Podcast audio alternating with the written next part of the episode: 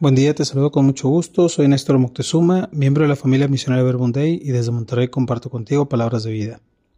Nos ponemos en la presencia del Padre, del Hijo y del Espíritu Santo. Amén. Gracias Jesús por ponerte delante de nosotros como ese pastor, como ese cuidador que está al pendiente de nuestras vidas, que cada uno de nosotros somos importantes para ti, que estás dispuesto a todo por protegernos, por cuidarnos, por salvarnos y por traernos de vuelta al redil. Regálanos la gracia de poder escuchar tu voz y seguirte donde tú nos llames. Lectura del Santo Evangelio según San Juan. En aquel tiempo Jesús dijo a los fariseos, Yo soy el buen pastor.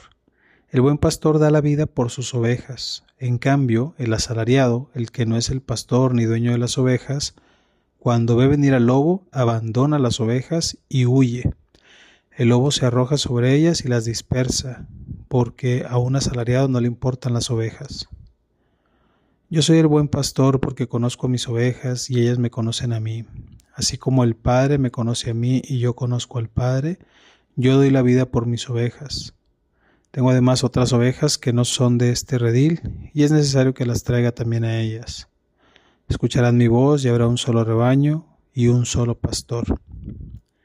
Palabra del Señor. Gloria a ti, Señor Jesús.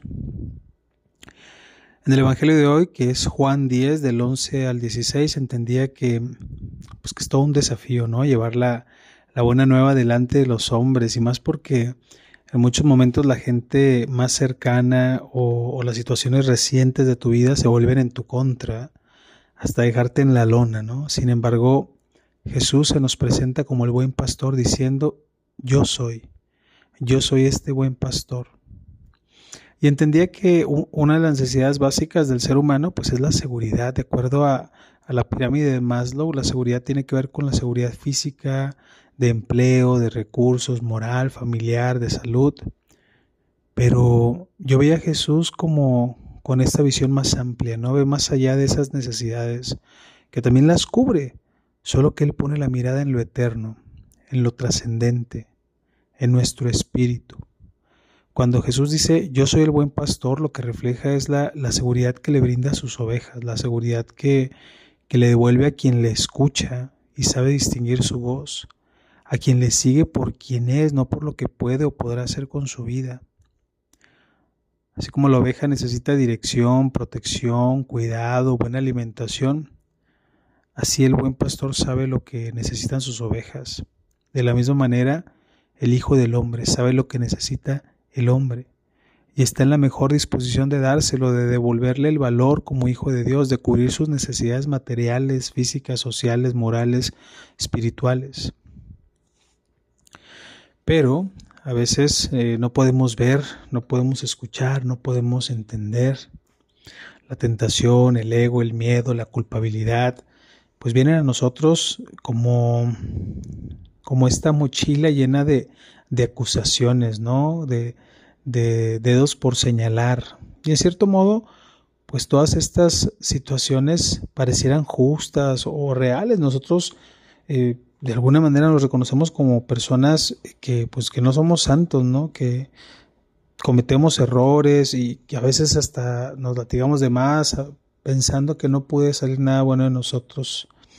Y esto justamente nos hace sentir culpables, eh, inclusive eh, no dignos ¿no? del plan de Dios, incapaces o, inmerecedores de servirle, ¿no? de estar en comunión con Él. Sin embargo, esto es más que, que nuestro pensamiento, es una trampa, ¿no? porque las cosas, las cosas que ya pasaron, las cosas viejas y todas estas em, situaciones del pasado, son hechas nuevas desde que aceptamos a Jesús como nuestro, Salvador. Segunda de Corintios 5, 17. Nosotros éramos merecedores de la ira de Dios por haberle desobedecido y por llevar una vida apartada de Él. Em, es por eso que ante esta situación, ante este sentir, ante estos momentos, nos ayuda mucho eh, identificar ¿Cuáles son estas tres características del buen pastor para no perdernos entre nuestros pensamientos, para no perdernos en la... Em, sí, vagar, simple y sencillamente, ¿no? De tener claro, a ver, este pastor, ¿cómo lo podemos reconocer?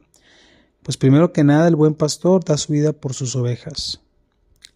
Es por eso que eh, en el día encontramos a personas o situaciones que, que justamente que nos juzgan y en esos momentos es donde entra la gracia a nuestras vidas.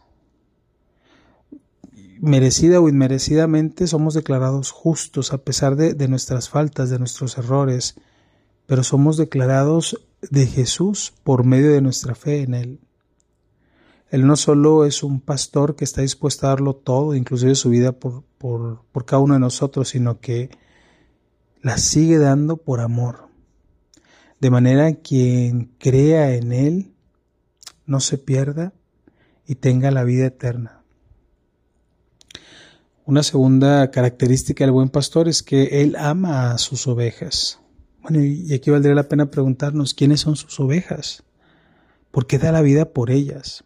Pues lo hace por el amor que tiene hacia ellas. No importa todas las veces que le fallemos, Él es fiel y su amor para con nosotros no se marcha, no, no lo retira, no lo quita, por más que nosotros sintamos o, en momentos nos experimentemos solos, eh, eh, vacíos, Él nunca se va, no está. Él está, Él está dispuesto a restaurarnos cada que sea necesario para que podamos volver a encauzar nuestro camino, para que podamos volver al redil.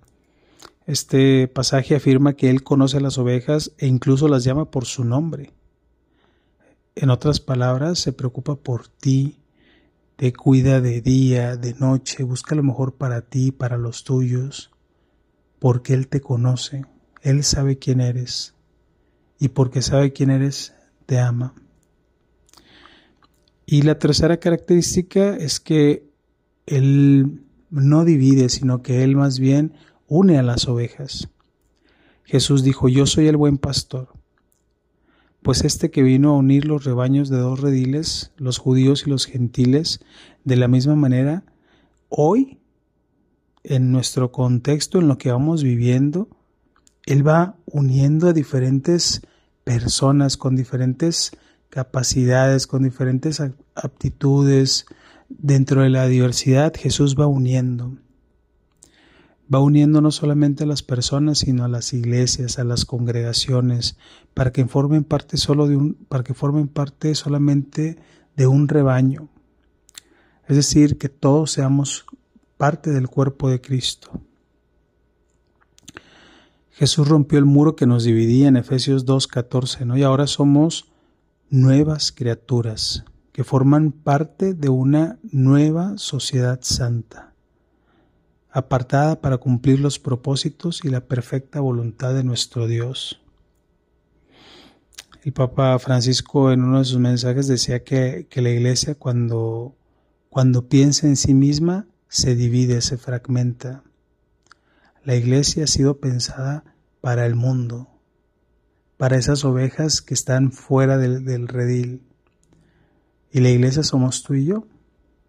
Entonces, que podamos em, experimentar la presencia del buen pastor en nuestras vidas, que nos lleve de, que nos dejemos llevar de nuevo al redil, nos dejemos encauzar nuevamente, que volvamos a, redirigir nuestra vida desde su mirada y que podamos em, sumar, multiplicar este mismo proceso que va viviendo, que vamos viviendo nosotros con los demás, que podamos también ser alicientes, que podamos ser puentes, que podamos ser luces, que podamos ser em, esas cuerdas humanas que Dios utiliza para traer a otras ovejas al redil.